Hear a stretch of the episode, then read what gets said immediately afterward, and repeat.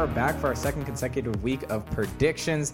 We have week 13 ahead. Obviously, week 12 had plenty of interesting headlines where we had a game on Wednesday. Very, very interesting. And we have the San Francisco 49ers playing in Arizona for the next two weeks, which is bizarre unto itself. But let's get right into it. And we're going to start with um, the morning game, starting with the 9 and 2 Saints heading down to Atlanta, Georgia, taking on the Atlanta Falcons. Now, Atlanta Falcons had one hell of a game where they beat the Raiders 43 to 6 last uh, weekend at home. But that would not be the case with the 9 and 2 Saints. I mean, obviously, the Saints, they haven't looked I, I, mean, anything impressive because they have Taysom Hill at quarterback right now. But I mean, it's, it's the Falcons right now. They they don't really have a direction of where they're going, and I, I just like the Saints' defense overall. They're a really good rushing defense, especially with a team that doesn't rely on the run, but sort of needs to run to have any sort of success in a game. So I'm going to take the Saints in sort of a blowout on the road.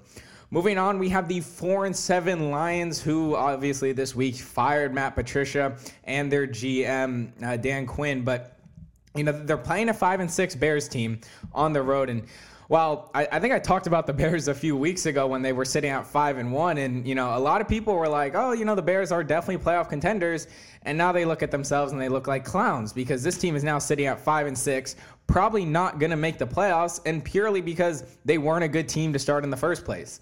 Now, does that mean I'm going to take the Lions in this game? No way. I mean, the Lions have even more issues onto itself. Matthew Stafford, while he's playing at a good level, has no sort of rep- uh, has no sort of weapons, and we don't even know if DeAndre Swift will be back for a second consecutive week. They have Adrian Peterson, who is very old. He's obviously a great running back in his career, but right now he's aging. He doesn't have a lot of you know, he's, he's not as sharp as he was when he was back with Minnesota. So I'm going to take the Bears in this one in a very, very sloppy game at home.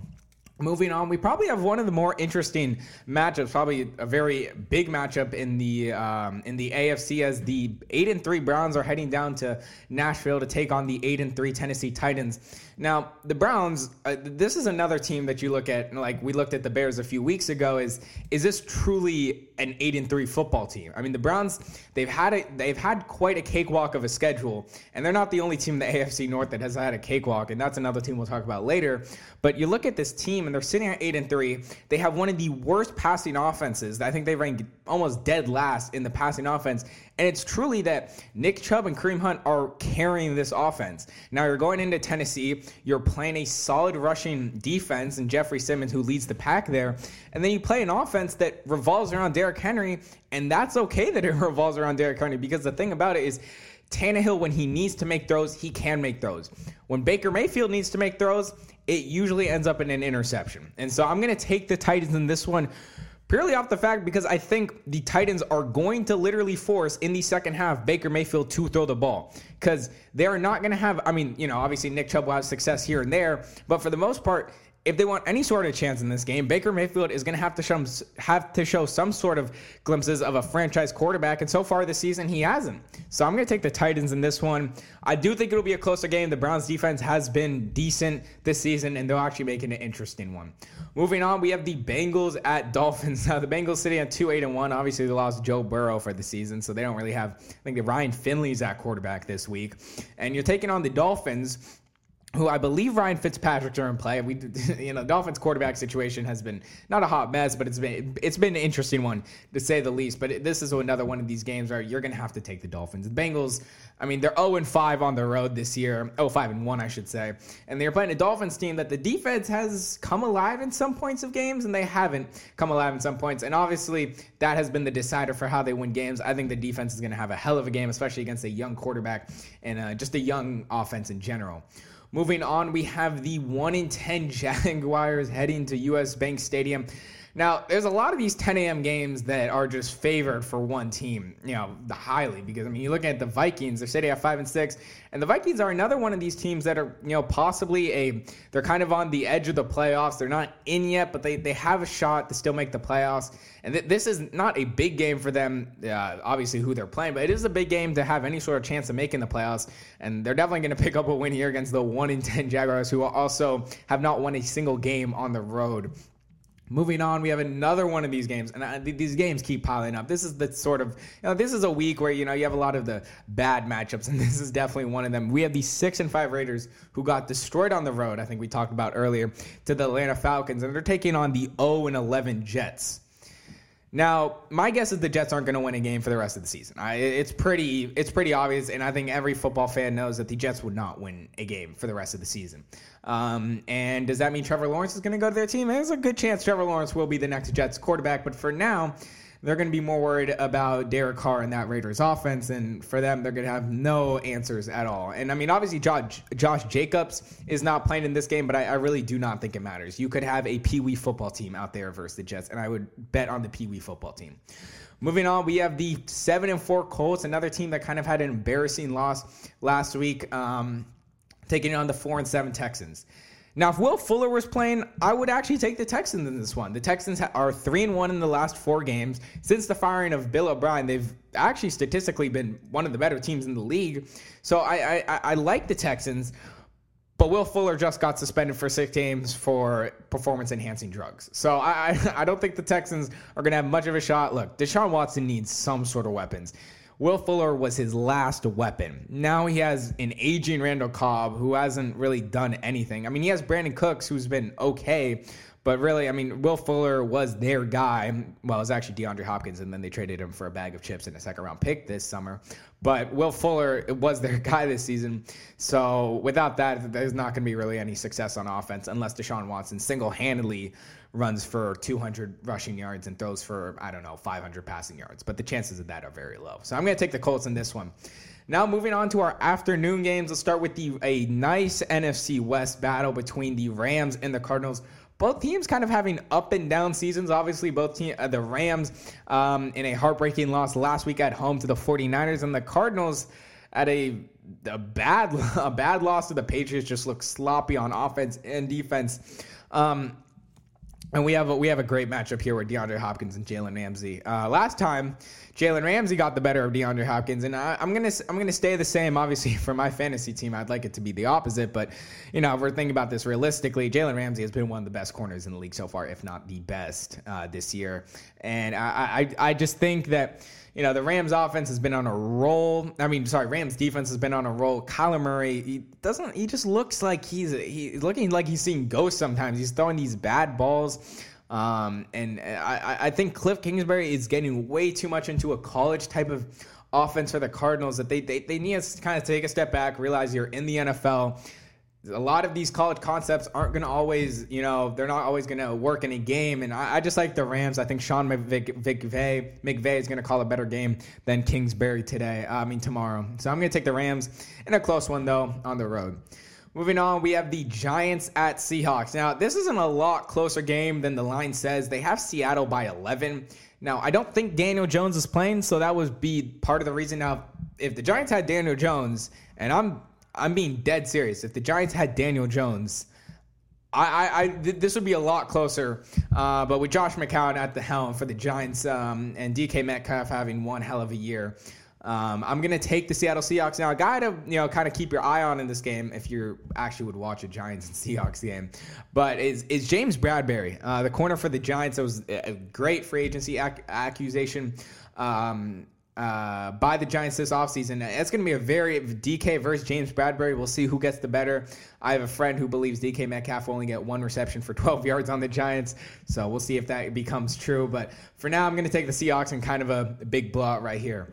Moving on, we got the Eagles at Packers. Now, um, it's the Eagles, guys. I, we, we, we, we, we, we cannot keep giving them excuses. Like, and th- th- this could be whole for this could be a whole different podcast, but we, we cannot keep giving this team or Carson Wentz, I should say, excuses.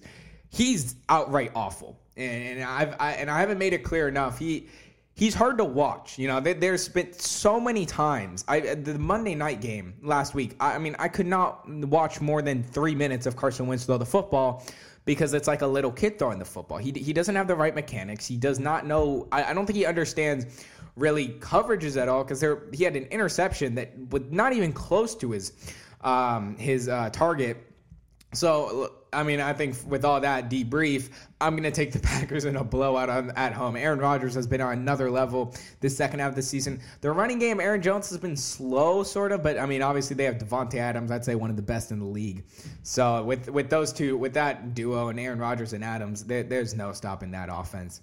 Moving on. Now, th- this is a this is an interesting game, and it's not because of how they play. It's because of Anthony Lynn. Now, this is the we have the five and six Patriots traveling to the new great SoFi Stadium in Inglewood, California, and taking on the three and eight Chargers. If this game is anywhere close to if, if this game with four minutes left and the Chargers are up by nine points, then I'm, I'm taking the Patriots. I, the Chargers could be up by 21 points with four minutes left in the fourth quarter, and I might I might actually take the Patriots because Anthony Anthony Lynn has no idea how to coach late games. He has no idea. He's like clueless, he, and it's it's sad, and I feel for Chargers fans, but he's really clueless. I mean, if you look, if you literally just look at last week versus Buffalo, the time management was terrible. I mean, you're at the two yard line with 40 seconds left. You're down by two scores, and you don't spike it. You don't have any timeouts. You have to stop the clock somehow, except you go for a run and don't get it. I, I, don't really know where Anthony Lynn's head is in like the last two minutes of every football game, but it's definitely not in whatever stadium they're playing in. But with that being said, look, the Patriots offensively have looked awful. Cam Newton has not looked the same in any way, and I, I just I think the Chargers they they they will win this game. They won't blow this one. I just I, I can't believe in Cam Newton until I see him actually have a good throwing game. Now moving on to the last game, and you know uh, the the four and seven Broncos who played with a a uh, undrafted receiver last week at quarterback Kendall Hinton, and I talked about that last week, and they're taking on the ten and one Chiefs. Now the, the, the Broncos team they've been they've they showed some glimpses. The defense has shown up. I mean they obviously missing Von Miller, but this defense has still been very good. Actually, they looked pretty good against the Saints. It was just they didn't have any sort of offense, so they, they, they you know, there they weren't there wasn't an equilibrium between the two. But you know, the, the the Broncos defenses look good.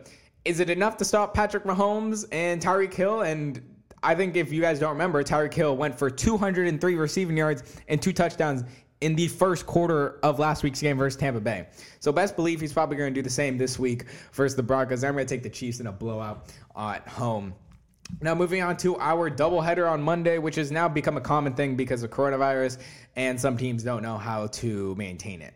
Anyway, moving on to the two o'clock game, we have the four and seven Washington football team taking on the 11 0 Steelers.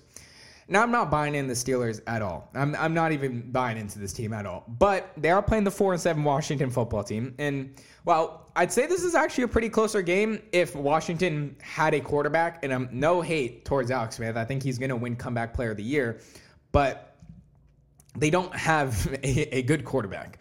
And I, I, think that they're, they're really just one quarterback away. I mean, the defense has shown glimpses of truly being great, especially the front seven. Uh, Antonio Gibson, the rookie, he's shown glimpses of being great. So th- this is a very good team. They have a great head coach. They're just really just one quarterback away. And I mean, they really dominated the Dallas Cowboys last week on Thanksgiving Day, beating them 41 or 43 to 16. I don't expect the same results for the Steelers, so I'm going to take the Steelers, and they're going to move on to 12 and 0, and we're going to see Juju Smith make another TikTok, but then they are probably going to lose in the first round of the playoffs, so it doesn't matter. Moving on to the last game on Monday night, we got the Bills, the 8 and 3 Buffalo Bills taking on the 5 and 6 49ers. Now, the 49ers, they are actually playing in Arizona because um, California doesn't really know how to maintain the coronavirus right now. But um, they, I, I, don't think they, they weren't allowed to play in Santa Clara. They weren't allowed to practice. So Arizona was, um, they were generous enough to loan them the stadium and practice facilities, I guess, which is interesting for a rival to do. But anyway, besides that, I'm going to take the Bills. Um, I like what the 49ers did last week and how they kind of slowed down that Rams offense and they somehow, you know, took apart the took apart the Rams defense.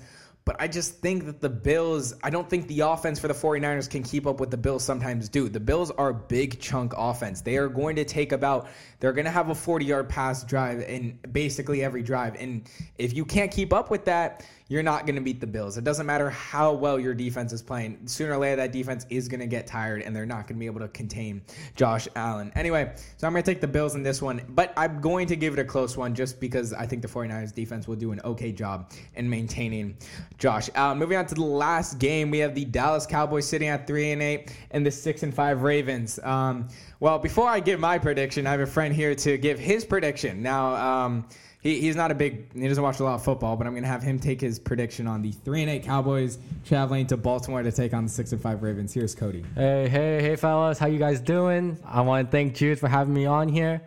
And uh, you know, firstly, I just want to establish I'm a I'm an underdog story kind of guy. And uh, you know, the Cowboys haven't been looking so hot this season, obviously, being three and eight, losing the last game. But um, I want to say that you know I want to go with the Cowboys. You know, I have some faith in them, um, and you know I think they could pull through against the Ravens uh, on what Tuesday? Tuesday. Fuck yeah. Anyway, so that's his prediction, and even as a Cowboys fan, uh, I'm not going to take the Cowboys. I just the, the Cowboys defense has looked atrocious. I mean, and, and there's there's parts of it. That, there's parts of there's parts of the Cowboys defense that I even question if they're actually even trying. So I'm going to take the six and five Ravens on the road. I don't. It doesn't even matter if Lamar is playing. Trace McSorley could probably be the quarterback, and I take the Ravens. Anyway, guys, thank you so much for joining me on today's podcast. I'm your host. I'm your host Jude. As always.